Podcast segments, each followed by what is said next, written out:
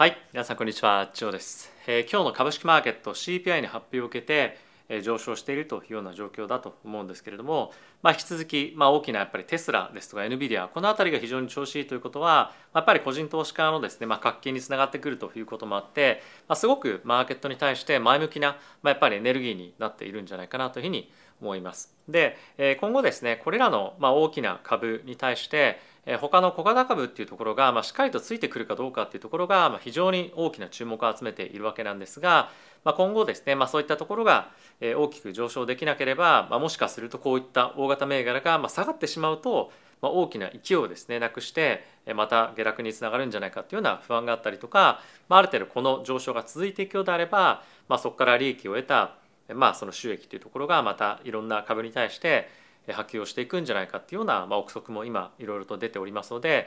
マーケットはまさにこのままついていっていいのかどうしようかっていうところを非常に迷っているような今水準に、えー、まさにあるんじゃないかなというふうには思います。で後ほど詳しく見ていきますがまあやっぱり今回の CPI の発表を受けてえしっかりとですね、まあ、CPI の数値っていうところが確実に下がっていってるそして、えまだまだアメリカの雇用っていうところが、まあ、ある程度強いということもあってまあ、大きなリセッションにつながらないんじゃないかっていう期待もたくさん今出てきているんですよね。でそれが今株に対して大きな上昇につながっているということではあるんですが、まあ、どこかのタイミングでこのまあ雇用とかですね、まあ、個人の消費っていうところが、まあ、まだ強いような状況が続いていくことによって金利がですね思ったより高く、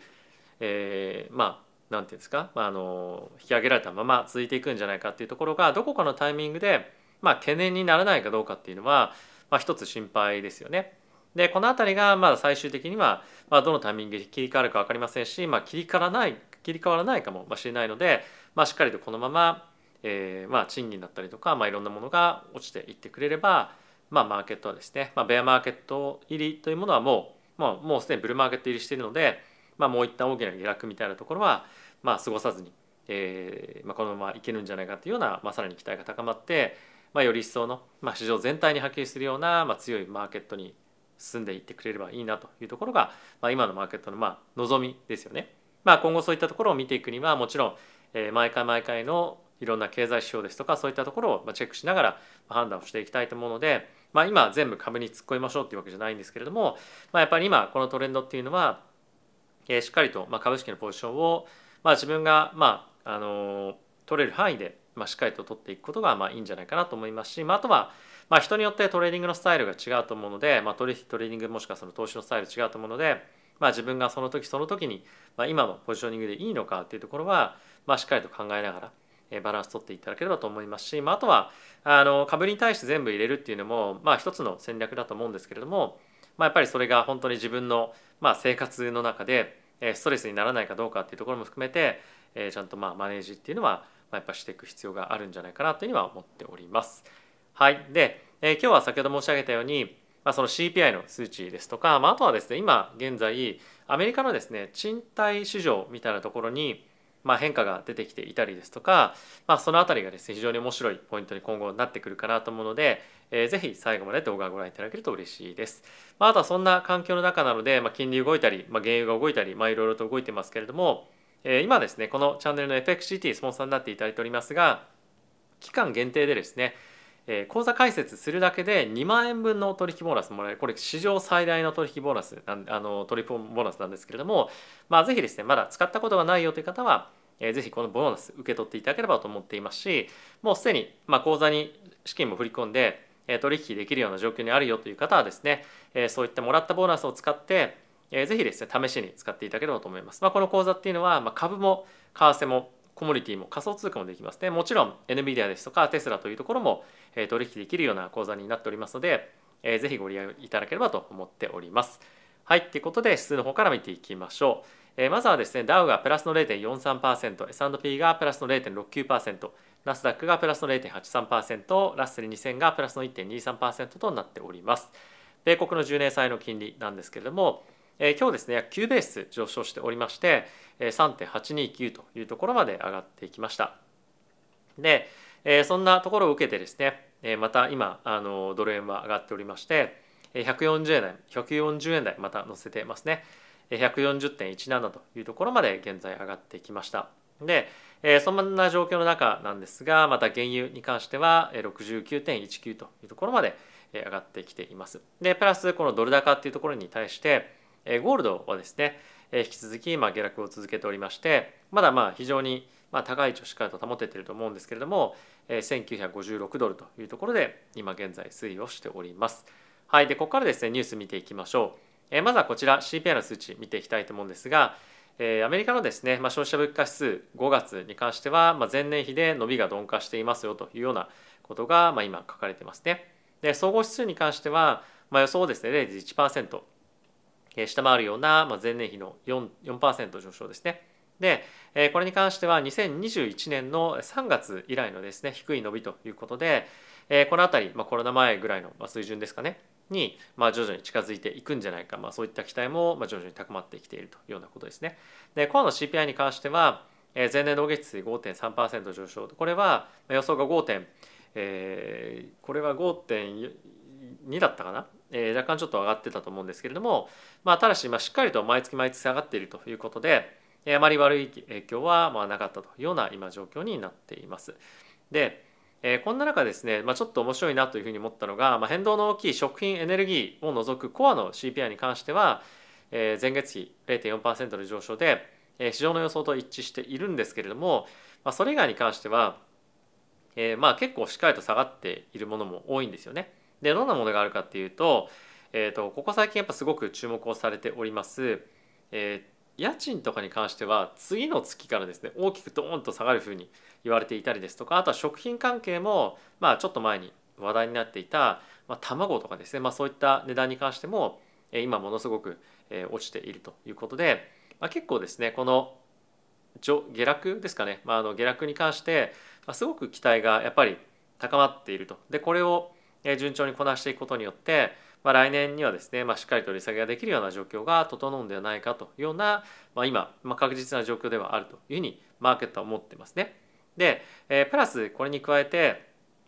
今7月のですね利上げに関しても、えー、まあ利上げをするでしょうという方向に、まあ、強くある程度織り込まれているんですけれども、まあ、これも次の雇用統計そして、まあ、CPI の状況によっては、まあ、もう利上げせずにこのまま一定今年を保ちましょうみたいな感じでなっていくんじゃないかというふうに思うので、まあ、一応 FOMC、まあ、日本の、まあ、今皆さんが見ている、まあ、当日の夜ですかねに、え、まあいろいろパウエル議長が発言をすると思うので、え、注目をしておきたいポイントかなと思います。ただしパウエル議長はですね今の時点でまだそれは、まあ、あのその利上げもしないということは判断できないって絶対言うと思うんですよね。なので思ってる以上にハト派の内容っていうのはまあ出てこないと思いますし我々が期待するような、えー、内容っていうものとは逆にちょっと逆の真逆のような発言っていうのを、まあ、してくる可能性が高いんじゃないかなと思うので、まあ、思った以上のその株式の上昇みたいなものは FOMC 後はまあ期待できないんではないかなと思いますが、まあ、いずれにせよ今のこのしっかりと物価上昇率っていうところが低下していってるような状況の中では引き続き株式も上昇については継続していくんではないかなというふうには思います。はい、でまあそんな中ですね今の CPI の状況のの FOMC の予想ですね。で、えー、今晩に関してはもう利上げしないというのが大体95%ぐらい織り込まれていて7月の織り込みどうなってるかっていうと、まあ、今現在ですね利上げをしないというのが36%で前日までは26%だったので10%ほどですね利上げをしないという方向にガッと今シフトようなシフトしたような感じになっています。まあ、ただし依然として、まあ、大体65%ぐらいはですね利上げをするという方向でまだ向いているのでこの辺りのですねまあその利上げをしないという方向へのシフトっていうのはまだ残っているので、まあ、そういった観点で言うと株式のアップサイドっていうのもまだ見込めるような状況なんではないかなというふうに思いますしこれがあある程度利上げをしないという方向性がある程度そのコンセンサスになってくるようであればじゃあどのタイミングで利下げができるかというところがですねかなり大きなフォーカスになってくると思うのでそういった点をまあ中心に、まあ、いろんな発言なども聞いていければというふうに思っております。はい。で、まあ、これ以外のニュース見ていきましょう。えまずはですね、レンター about to get the upper hand ということなんですけれども、え引き続きですね、えーとまあ、貸し手に関してはまだまだ高い水準というのを貸せていますよというのが今こちらの、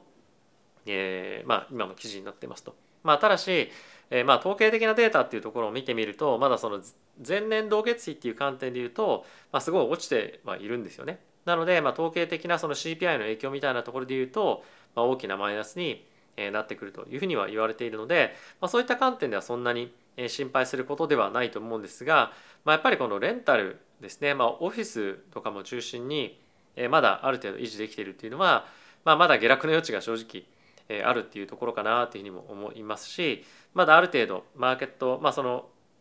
企業だったり個人の消費っていうところがまだやっぱり力強い証拠だとも思うので、まあ、これがあの大きな悪い影響に正直なるのかっていうとまああのそこまでではないんではないかなというふうに、え個人的には思ってますね。っていうのも、まあ、前年の同月期からすると、まあ、かなり大きな、ま、下落幅になっているというところの、まあ、記載もありますし、えー、この辺りに関して、えーまあ、正直あまり心配している人っていうのは今マーケットを見ていても、え、いないというような、まあ、状況ですね。でこちらにもあります通り新しい、まあ、ニューリースに関しては、え、過去、まあ、12か月前と比べると、え、わずか2%しか上がっていないと。なので、まあ、2%っていうのはあのこれまでのインフレのターゲットとまあ大体同じぐらいですし、まあ、そんな心配するような、えーまあ、内容ではないのかなと思います。まあ、ただしこのちょっとタイトルの書き方が若干ちょっと煽り気味だったりするのかなと思うので、まあ、タイトル見ると少し心配な内容ではあると思うんですが、まあ、引き続きいい下落場にとどまっているというのは、まあ、一つ、えー、見ておきたいポイントなのかなと思っています。はい。で、まあ、そんな中ですね、えー、こちらの記事、あれ、なかなかちょっと出てこないな。はい、出てきました。え、ー、と、Why the Federal Reserve's Dual Mandate may seem impossible ということなんですが、これ何かっていうと、物価上昇率の下落っていうところに加えて、雇用をですね、まあ、押し下げる、これについて、両方を達成するのは難しいんではないかというふうに言ってますと。っていうのも、この物価上昇率っていうのは、まあ、賃金も含まれているんですがこの中で言われているのは賃金のことが非常にメインと言われていて物価上昇率がどんどんどんどん下がっていくことによって賃金っていうのも下がっていきますよね受給も含めてでそうすると人をですね雇いやすくなるので雇用っていうのはですね物価の上昇率が落ち着いてくればくるほど雇いやすくなるんじゃないかっていうふうに書いてますと。なので、え雇用統計っていうのは物価が下がってくると、まあ、何気にですね底支えっていうんですか下支えされるような状況になるので、えこの2つをですね両方とも達成するっていうのは、ま不可能なんじゃないかっていうふうに、まあ、今言っていていろんなエコノミストの人たちまあもちろんマジョリティではないかもしれませんが、まあ、声として今上がっているのは、えこれはですねピュアにもう物価上昇率の方にフォーカスすべきなんじゃないかっていうようなことをですね、まあ、言い始めているんですよね。でこれはま最終的にえー、フェットがですねどうしよう今までこういうふうに言ってきたのに、えー、途中で意思を意見を変える、まあ、これに対してどういうふうに、まあ、彼らが、まあ、もちろんパウエル議長が中心だと思うんですけれども、まあ、それに対してどう感じるかっていうともやっぱすごく重要だと思うので、今後はですね、まあ、その辺りのポイントについては、まあ、いろんな方から、まあ、その記者の方も含めてですね質疑応答でいろいろと質問されると思いますのでその辺りどういうふうに発言をしているのかっていうのはまあ、見ておきたいポイントにはなるのかなと思っております。はい、で続いてなんですがストックマーケットに関してはえまだですね、まあ、上昇していく可能性がありますよという記事になっています。でこれは何を言ってるかっていうとえメインはですねえ先日発表がというか新たに出てきたレポートなんですけれども、まあ、ゴールドマン・サックスがですね、まあ、このブルーマーケットっていうのはまだまだ続くんじゃないかっていうふうにまあ言っていた記事もまあ一つ一つ一部含まれていますと。で、えー、面白いなというふうに思ったポイントなんですけれども、えー、このベアマーケットっていうのはこちらにもあります通り248日間、えー、続いたんですね。でこの248日間っていうのは、えー、過去75年間起こったことがない最長のベアマーケットの長さだったというふうに言われてます。でもすでに今年に関しては13%もう上昇していて今後さらにですねこれが上昇していくんじゃないかこのベアマーケットがしっかり終わってしっかりとまだまだ上昇していくんじゃないかってことがこの記事の中では言われてるんですよね。やっぱりこのベアマーケットの長さが非常にしっかりとあったっていうのは、あ、る程度ですね、まあ、のマーケットがまあ綺麗になったつまり、まあ、のその売り手っていうのが一旦大きく流れて新規の買い手がましっかりと現金を持ってま入れ始めてるっていうところがま今まさに起きてるところだと思いますし引き続きまだまだですね債券を先行して買ってる投資家もまだやっぱりいるぐらいなのでマーケットとして株式がですね加熱してる感っていうのはまだ出てないと思うんですね皆さんももちろん日本株投資されていたりとか米国株投資されていて、えー、いろんなものがですね全部がブワーって上がってってるっていうよりも、まあ、今やっぱりまあ NVIDIA テスラとか、まあ、一部の銘柄が上がってってるっていうものにとどまってると正直思うんですよね。なので、えー、まだまだこれからだと思いますし、まあ、Twitter とか見てみてもそうなんですけれども、まあ、これまで株式のまあ投資のアカウントみたいな感じで、えー、まあいろいろと活動されていた方に関しても結構人いなくなってますよね。なのでまあそういった意味でも、まあ、その盛り上がりがまだまだあのそういった個人投資家の方にも来ていないと思いますので、えー、そういった観点でもまあ一つ、えー、これからっていうような、状況なんではないかなというふうには思います。まあ、いずれにせよ今ゴールドマン・サックスに関しては、えー、年末までにですね4900ポイントというところを S&P は目指していくんじゃないかというような、まあ、今予想を出しているのでこの辺りどうなってくるかっていうのはえ見ておきたいですね。まあ、皆さん今どういう状況になっているか分かりませんが、まあ、しっかりと株式のポジションをドーンと取れている人はまそこまでいないかもしれませんが、まあ、焦ってじゃあ今全部突っ込んでやろうっていうよりもまだまだやっぱり上昇に関してはまこれからだよねって言ってる人がまやっぱり多いと思いますしまだ実際にポジションを取っていない人たちも非常に多いと思うので、まあ、焦らず自分のペースでリスクテイクをするということに、まあ、あの非常に重点を置いた方が、まあ、やっぱり投資というものは長く、まあ、今の今年来年だけやるものではないので自分に合った投資の手法っていうのをやっていただければと思います。はい、ということでここから株式マーケットチャート見ていきましょう。こちら今ですねナスダックの先物なんですけれども、まあ、大きく上下して、まあ、結局はレンジの中での推移というところで、まあ、そこまでマーケットがまあ突出して交換しているような、まあ、今日の CPR ですね状況ではないのかなというふうには思いますが、まあ、引き続き上昇の相場っていうのがまあ続いていてかつですね2022年の4月の高値というところを今現在トライしているということでここをまた一段抜けてくると、まあ、上昇の勢いというのがさらについてくるというふうに、まあ、見る人が増えてくるんじゃないかなと思います。でさらに S&P に関してもこちらですね先ほど申し上げた2022年の4月3月のですねタイミングのま高値をですね今狙っているような状況になっています。まあ、かなり勢い出てきた感というのが S&P にもありますね。で今後これがダウというところにも波及していってくれることを皆さん願っていると思うんですが、まあ、直近のこの辺りの高値というところを今狙っていっているというような状況でもあるので、まあ、いよいよ本当に株式マーケット全体としてブルーマーケットに向かっていくような、まあ、今まさに形になっていくんじゃないかと思うので今後このような状況の中でまあ、アメリカの米国債の動きですね、まあ、これが、まあ、今まだ金利が、まあ、ある程度高く金金利水準として保たれていますけれども、まあ、この今金利がじわじわじわと上がっていっているような状況が、まあ、正直いつまで、えー、まあ続くかですね、まあ、この辺り今上がっていっているのは、まあ、やっぱり今株式マーケットへの資金の流入っていうところが、まあ、このあの債券売りみたいなところにもつながっているというような状況でもあると思うので、えー、まあ特にやっぱりポジショニングっていうところがですね、まあ、すごく債券によっていたので、まあ、こういったところが特にヘッジファンドヘッジファンドを中心に債券の空売りも含めて、えー、この辺りはいろいろとまだまあ、続いていく可能性はありますが、えー、ただし、まあ、今後、まあ、金利低下というところに従って、えーまあ、金利の下落がですね、まあ、どっかのタイミング、まあ、今年の後半ぐらいにもしかしたら、まあ、あのなるかもしれませんね。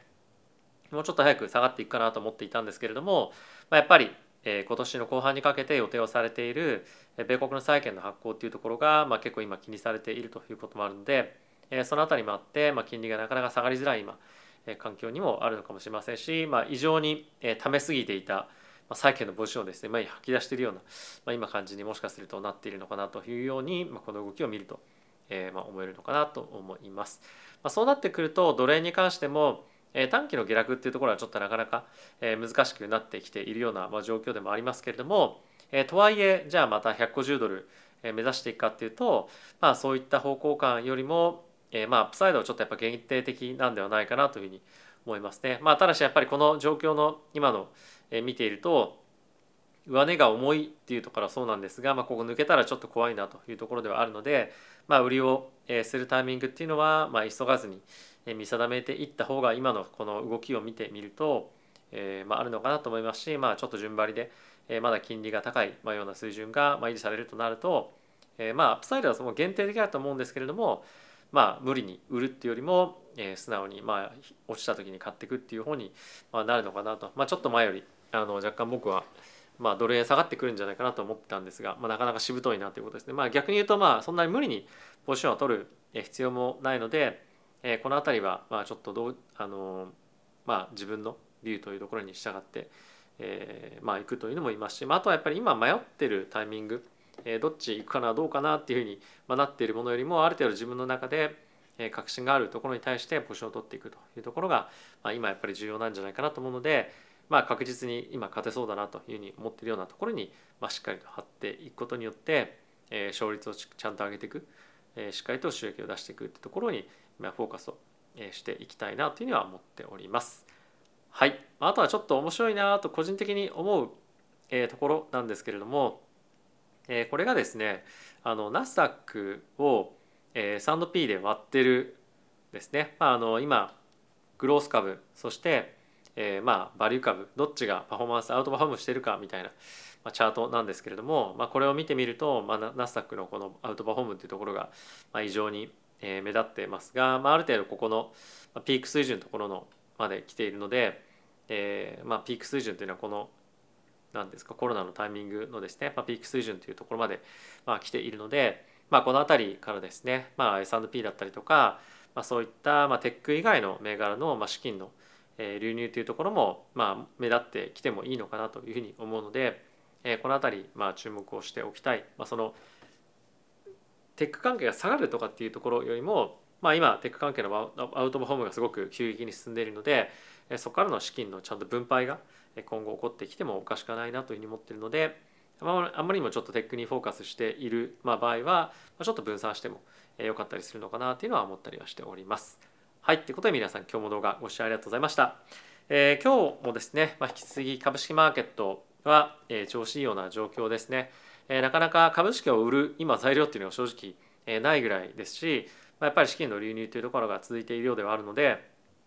今はどこに、えー、資金を振っていくかっていうところがメインのフォーカスに、えー、まさに今なっているんじゃないかなというふうに思います。まあ、あとはですね昨日おとといぐらいの記事で1個あったんですけれども、えー、今ですね株式マーケットのえ決算のポジティブサプライズっていうところの方がま増えていたりとか、まあ、あの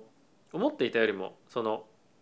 決算の数値をですね良かったということで、まあ、上昇に変えている、まあ、その決算値の予想値を上昇に変えているっていうところの企業がまあ増えてきてるっぽいんですよね。まあ、それっていうのもやっぱり株式マーケットに対してまあ勢いを今つけているところの一つの要因としてえなっているんじゃないかなというふうに思うので、まあ、株式マーケットでのリスクっていうところは、まあ、ある程度しっかり取っていきたいですね。まあ、あのその辺りは本当に何何度も言う通り、まあ、人によってバランスだと思います。えー、全て株にしましょうというわけでは全然ないですし、まあ、僕もあのいろいろと分散はしているので自分がまあ一番あの知ってる分野にやっぱ投資する興味がある分野もそ,、まあ、そうかもしれませんが知ってる分野そして、まあ、より今自分が、まあ、よくコンビクションがあるとかに言いますけれども確信があるところに対してえー、しっかりと資金を振っていくっていうことで、えーまあ、投資をしっかりと勝つに勝つにあの集中するじゃないですけど、まあ、そういった形でやっていくところが今はやっぱりいいのかなというふうに思っております。はい、ということで皆さん今日も動画ご視聴ありがとうございました。また次回の動画でお会いしましょう。さよなら。